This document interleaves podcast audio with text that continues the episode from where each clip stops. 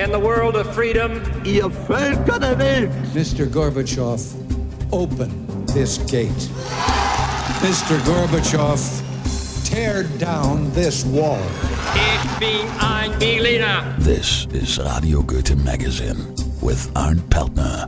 News and information from the heart of Europe. Hello and welcome to Radio Goethe Magazine. I'm Arndt Peltner. In today's program, we look once again to the situation of German internees during World War II. I have an interview with author John Christgau, so stay tuned.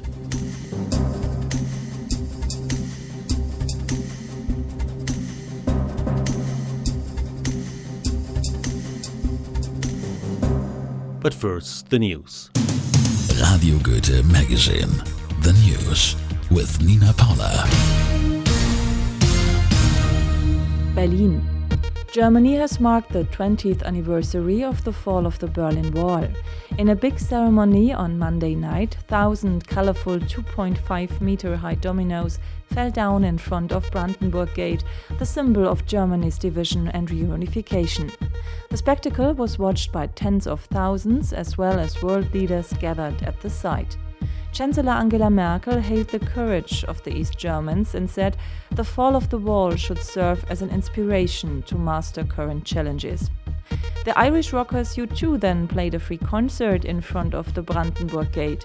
The song One from the 1991 album Achtung Baby was included in the set list. It was written and recorded when the band was in Berlin in 1989 until 1990. The recording studio stood directly in the Berlin Wall's shadow. The celebrations of the 20th anniversary of the fall of the Berlin Wall ended with a firework display over the Brandenburg Gate. Hannover. Germany is shocked by the suicide of the top goalkeeper Robert Enke. Apparently, the national player suffered from depression for years. In a last note, Enke is said to have apologized to his family and doctors for his decision to take his life and for not having been honest about the severity of his condition. Germany's national team have cancelled off their Saturday match against Chile. We thought about playing the game as a farewell to Robert, but it is clear it is too soon after this terrible news, said team manager Oliver Bierhoff, who was visibly upset during the press conference. During the next Bundesliga matches, a minute of silence will be held and black armbands will be worn in his honor. Berlin. The former German gangster rapper Samy Deluxe changes his tune. He now has recultivated his image and is targeting German youth with his new positive message. Through his organization Crossover, Deluxe hopes to bring young adults together to promote better understanding. The hip hop idol was not always so socially minded, but now he is well aware of his influence on young adults. Making music is one of the crossover methods. Crossover has even organized basketball and hip hop workshops at several secondary schools in Hamburg to bring together students of different social backgrounds. And the government began to tighten up its control of the several million alien Germans, Italians, and Japanese in the United States. It's a vast job, this, but the FBI says its organization has taken all these aliens under surveillance, especially the Japanese on the West Coast. During World War II, about 11,000 Germans were interned in the United States. They were not prisoners of war, they were immigrants living in the US at that time. Some of them have been in the country for many years, some even fled Nazi Germany to be prosecuted once again over here. John Christgau is an author living in the San Francisco Bay Area. In the mid 80s, he wrote a book about the untold story of Germans who were interned. The book went nowhere, but now Enemies by John Christgau is republished. Why is there now an interest? I think the interest has continued to grow because of what happened in 9 11 in this country. People saw the extent to which an episode like 9 11 could create fear and ethnic tensions, uh, if not outright racism, and how an ethnic group could become the victims of that fear. And as we understand more and more of what happened after 9 11, the question that people asked is well, where's the tradition for this in our country? Where did this come from? Was it something that was peculiar and unique, unique to the Bush administration, which everybody demonizes, in many cases rightly so? Or was it something that had historical roots? And when people begin to examine that and look for the historical roots, they turn to World War II because it was fear and hysteria that drove initially the ethnic anxieties and injustices directed at Germans, Italians, and Japanese in World War II. So that's one explanation that people make a lot of connections between what happened uh, after 9 11 and in seeking to understand that, they turn to the history of World War II. That's one connection. The other connection is that people are beginning to understand what part fear plays in this culture. Fear as orchestrated and instrumented largely by the media. If you look at the tape loops after 9 11 of people running along the streets of New York as the North Tower collapsed, smoke billowing, people screaming, it's as, it's as if it's something right out of a horror movie, a, a, a traditional thriller. You can't believe this is really happening. Well, when the media showed that over and over and over again, it became clear that fear is, when properly manipulated by the media, fear is an instrument of all kinds of injustices in our country. Um, the third thing that makes the connection between then and now is that the Japanese American story has been told and is got an awful lot of national attention beginning 15 years ago with reparations for the internment of Japanese Americans. And that was a huge civil rights abuse, one of the biggest in the history of this country. But people are now beginning to ask what were the roots of that abuse. And people now begin to understand that, that Franklin Roosevelt didn't just wake up one morning and slap his forehead and say, I think I'll intern 110,000 Japanese Americans. He and his bureaucracy drew on for experience everything that had been going on for a year or two with the creation of the Alien Enemy Control Program. And that meant a bureaucracy that had to build internment camps beginning in 1940. It had to figure out how to bus people who were being arrested. It had to figure out how to feed them, how to clothe them, how to educate the younger folks. And all of that bureaucracy was not just suddenly created as of uh, the summer of 1942 when the Japanese were relocated. The antecedents for that could, can be seen in the Alien Enemy Control Act. And as people make those connections, uh, it's an issue, more and more people make those connections today, and they begin to understand now that the Alien Enemy Control Act was the ultimate father of what happened to Japanese Americans. You mentioned the Japanese Americans, a huge number of them was interned. But why is the story of 11,000 interned Germans of interest? The reason they should care is that if you focus only on the Japanese Americans,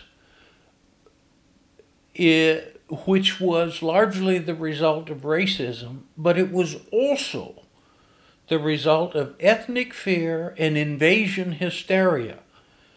And when it came to invasion hysteria and ethnic fear, what other two groups did they look at carefully and fearfully? They looked at Germans and they looked at Italians who don't look different physically than the rest of the population.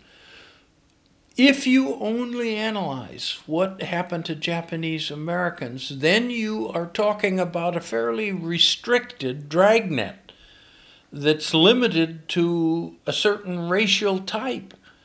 But if you understand that the original dragnet was much broader and had uh, consequences for a much larger group of people, one million enemy aliens, then you see how important and tragic the Alien Enemy Act was during World War II. And you see that it isn't just people who look different, like the Japanese Americans in this country, who need to be fearful. It's all of us. All of us. If the country gets driven enough by fear, then anybody can be relocated detained, and interned. When you wrote your book 25 years ago, you spoke and interviewed many former internees. Today, most of them are gone. Isn't there a point to say, okay, let's put this story to rest? They, all of the internees I interned uh, are dead. I mean, all of the internees that I talked to are dead. Uh, if their experience isn't kept alive if people don't know what happened to them, if the story goes to the grave along with them, then we will continue to make those same mistakes. And the people who have kept the story alive are the daughters, mainly, of former internees, like Karen Ebel, Ursula Potter, uh, Heidi Gerke. Those are the people who have worked to keep the story alive because they remember and know what how devastating these events were to their families. And they are the activists who will make sure that this story doesn't die. They'll make sure that those internees who have gone to their graves, their story will be told. Your book Enemies is now again available. It's republished. Did you change anything in it? Well, I didn't change any of the major stories because those stories, I think, still are relevant and critical, and they were my effort 20 years ago to tell the whole story as I knew it then of the Alien Enemy Internment Program. What I've added is an afterword of approximately 20 pages, which discusses those case histories that I didn't know about 20, 25 years ago. They are the case histories of Japanese Latin Americans, German Latin Americans, uh, German Americans, uh, German aliens, Italians, Italian Americans, and I try to summarize briefly all of those stories that have emerged since my book. And there are a dozen writers, good writers, who have dug those stories out from the archives long after I, I came and went on the scene. So I might, Enemies might have been the first book, but it by far wasn't uh, the only book or the end of it. And there will be still more books, There's still more aspects of the story emerge. The whole Latin American chapter, which resulted in the internment of 4,000 German Latin Americans, that story is shamefully still not known. And it is the modern American form of extreme rendition. And we went into Latin America and literally kidnapped people, Germans and Japanese mainly, in the dead of night and brought them to this country and imprisoned them without any due process, without habeas corpus provisions. Uh, this was devastating to families. That story is still in the act of being uncovered and written about, as well it should be. When we talked for the first time in the late 90s, I had this impression that nobody really cared about the story behind your book. Listening to you now, I don't quite understand why it takes an event like 9 11 for people over here to wake up. You know, it's so true, no one cared when my book came out. That was 1984. And I had some convictions with respect to this being a unique story that no one else had told. So I had some pretty high hopes for the book. I didn't expect it to be a bestseller, but I thought it would be unique, new history that scholars and historians would turn to. I was dead wrong. The book came and went and died in two years. It was dead stone cold dead. The publisher let it go out of print, and there it sat for almost 20 years out of print.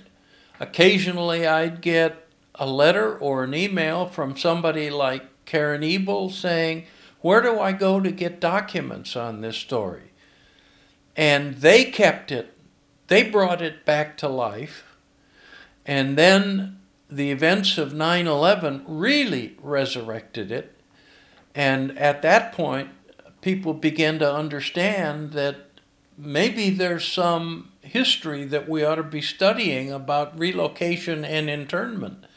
And so at that point, uh, my book came back into fashion. And in the last year, the University of Nebraska Press, which published this reprint, decided that it was a book with some important history and they wanted to add it to their lists. And I said, let's go, let's do it. This is a story that has to be, that deserves a wider audience than it's had. John, you have written many books, very different stories. What drives you to write? Well, I think the first interest I have is the very same interest that drove me to look into the story of Germans and Italians and Japanese enemy aliens. How can certain ethnic groups or minorities be influenced by fear and the ethnic prejudices and racial prejudices of this country? And that's an issue that I've been interested in since I was a kid in Minnesota. Uh, and so those are issues that continue to drive me. I'm working right now on a story set in the Civil War in 1863 about a, a group of black slaves in Missouri who are rescued by Minnesota soldiers.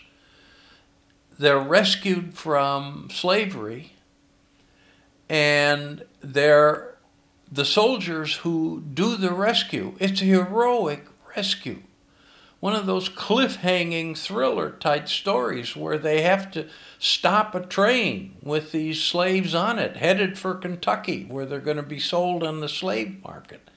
And these Minnesota soldiers step in and stop the train and get the blacks uh, slaves off the train so that they're uh, released.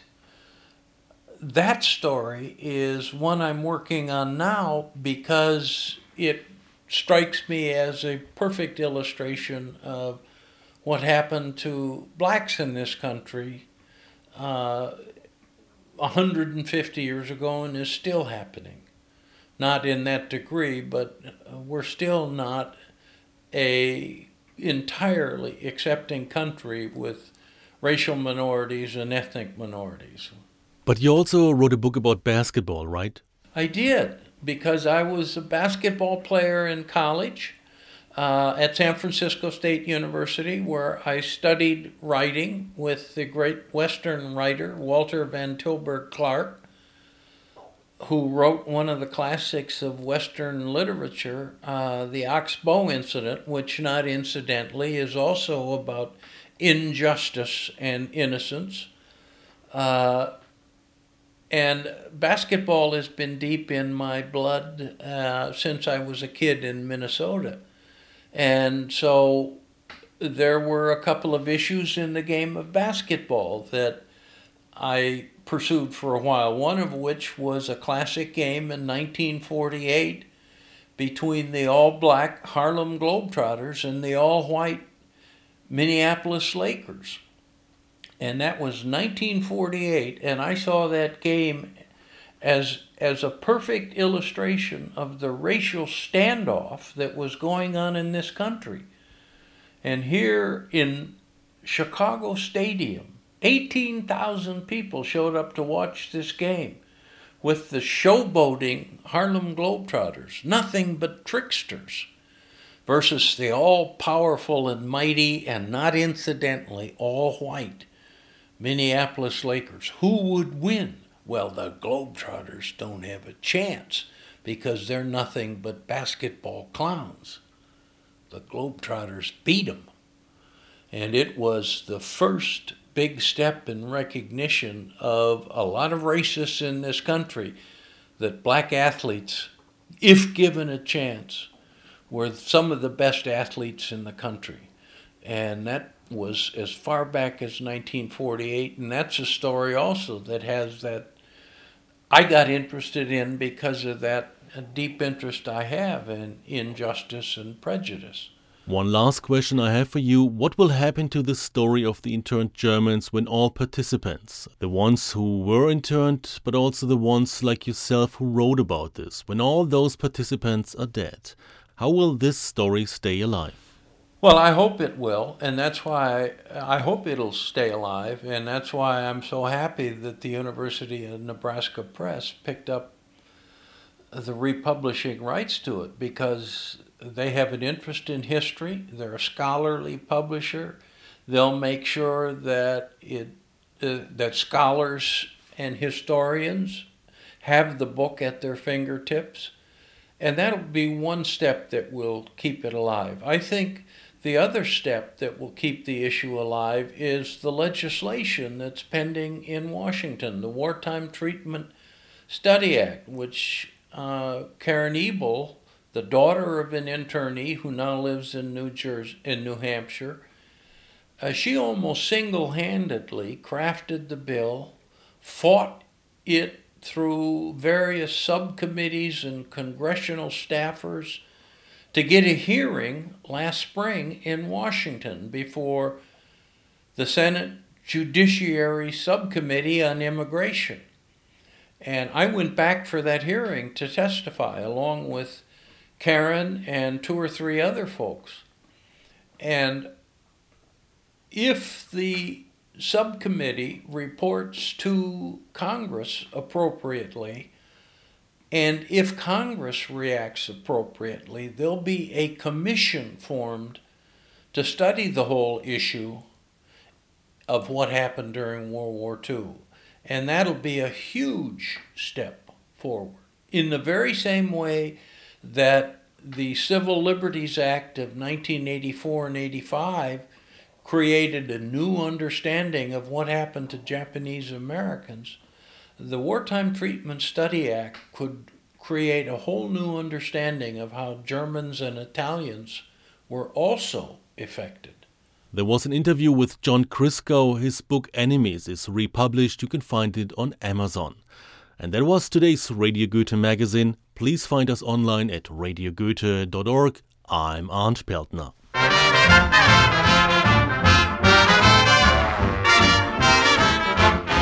There'll be a hot time in the town of Berlin when the Yanks go marching in. I want to be their boy, spread some joy when they take old Berlin. There'll be a hot time in the town of Berlin when the Brooklyn boys begin to take the joint apart and tear it down when they take old Berlin. They're gonna start a row and show 'em how we paint the town back in Kokomo. They're gonna take a hike through Hitler's Reich and change that Heil to what you know, Joe. There'll be a hot time in the town of Berlin when the Yanks go marching in. You could never keep 'em happy down on the farm after they take Berlin. There'll be a hot time in the town of Berlin when the Yanks go marching in. I wanna be their boy. Spread some joy when they take over Berlin. And may I join you? There'll be a hot time in the town of Berlin when the Brooklyn boys begin to take the joint apart and tear it down when they take over Berlin. They're gonna start a row and show them how you paint the town back in Michigan. They're gonna take a hike through Hitler's Reich and change the Heil to give me some skin. There'll be a hot time. In the town of Berlin, when the Yanks go marching in, you're never gonna keep 'em happy down on the farm after they take Berlin.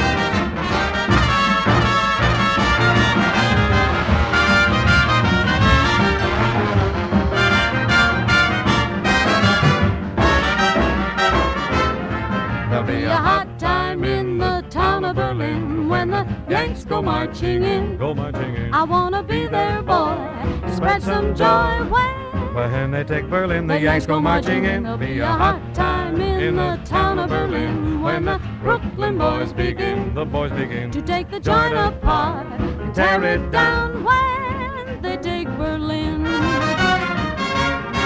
There'll be a hot time in the town of Berlin when the Yanks go marching in.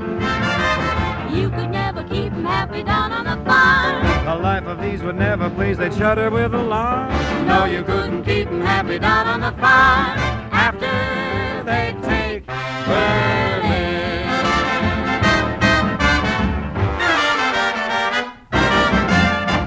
Careless talk doomed a fast tanker before she ever sailed.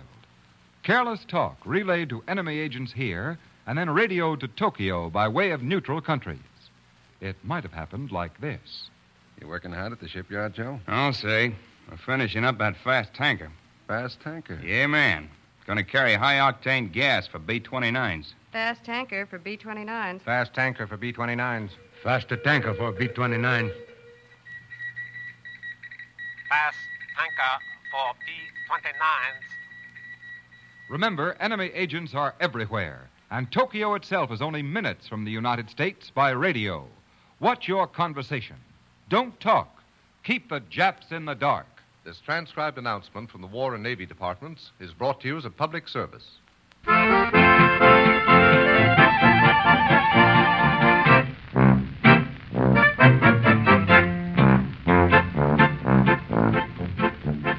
When der Fuhrer says, "Thee is der master race," we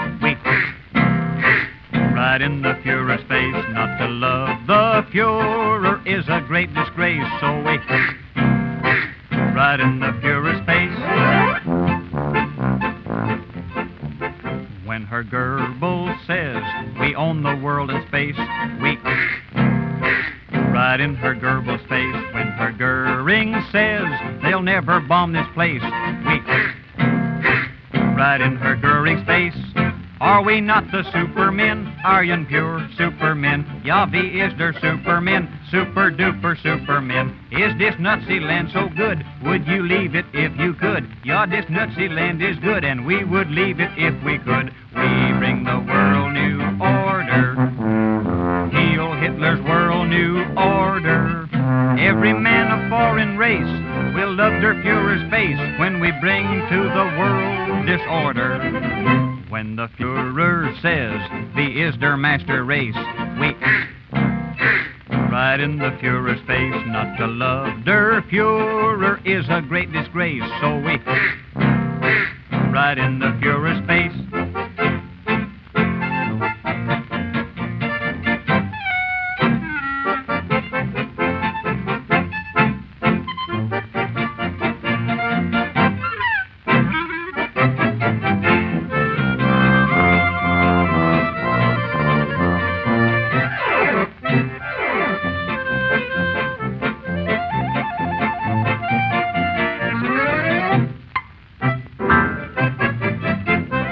Are we not the supermen? Are Aryan pure supermen. Wie is der supermen? Super duper supermen. Is this Nazi land so good? Would you leave it if you could? Ja, this Nazi land is good. We would leave it if we could. We bring the world new order.